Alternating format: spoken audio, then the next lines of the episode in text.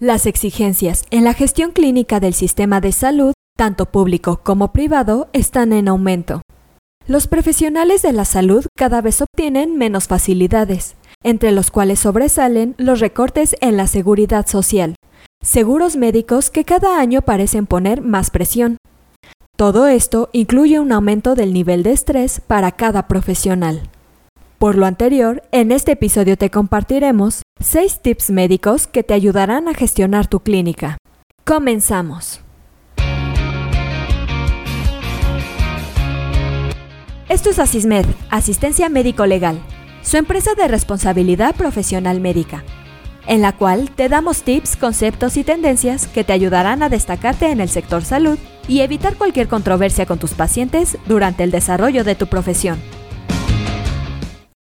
Recuerda que en cada momento está en juego la salud de tus pacientes y tu carrera profesional, por lo que a continuación te compartiremos algunos sencillos tips para mejorar la gestión de tu tiempo.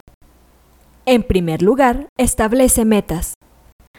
Cuando parece que el trabajo del día a día se lo come todo y comienzas a correr de lado a lado desorganizadamente, estás comenzando a ser improductivo.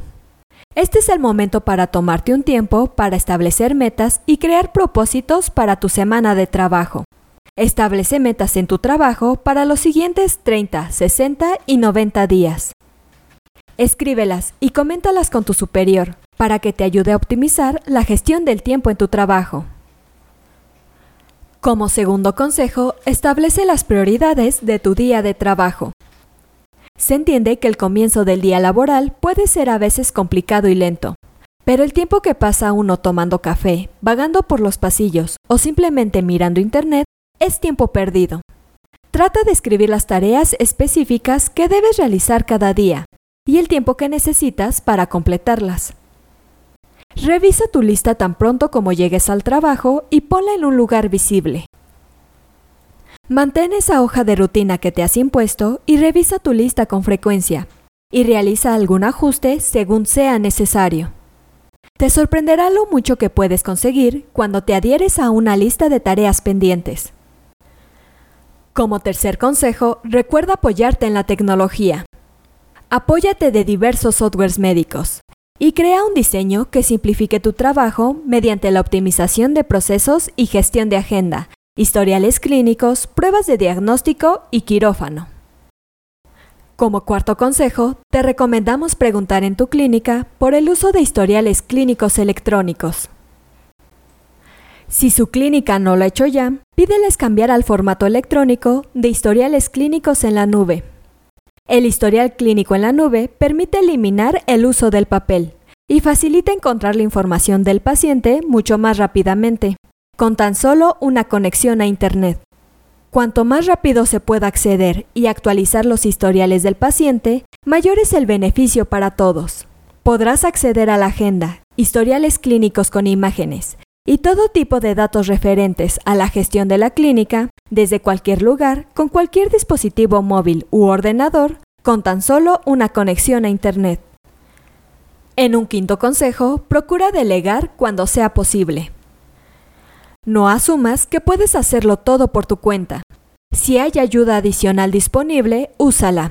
Los auxiliares médicos, personal administrativo, asistentes y estudiantes están ahí por una razón, así que aprovecha su ayuda.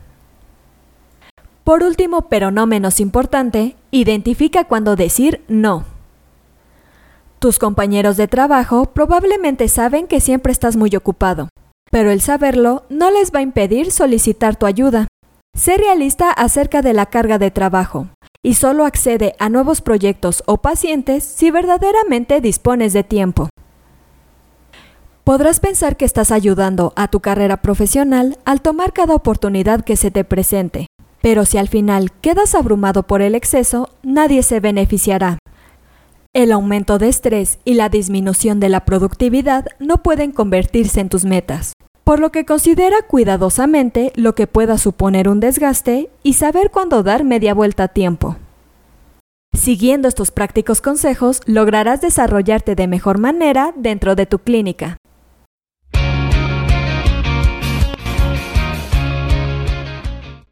Esto es todo por hoy. Te invito a no perderte nuestros próximos episodios. Y la forma de no perdértelos es suscribiéndote a este podcast desde tu aplicación preferida.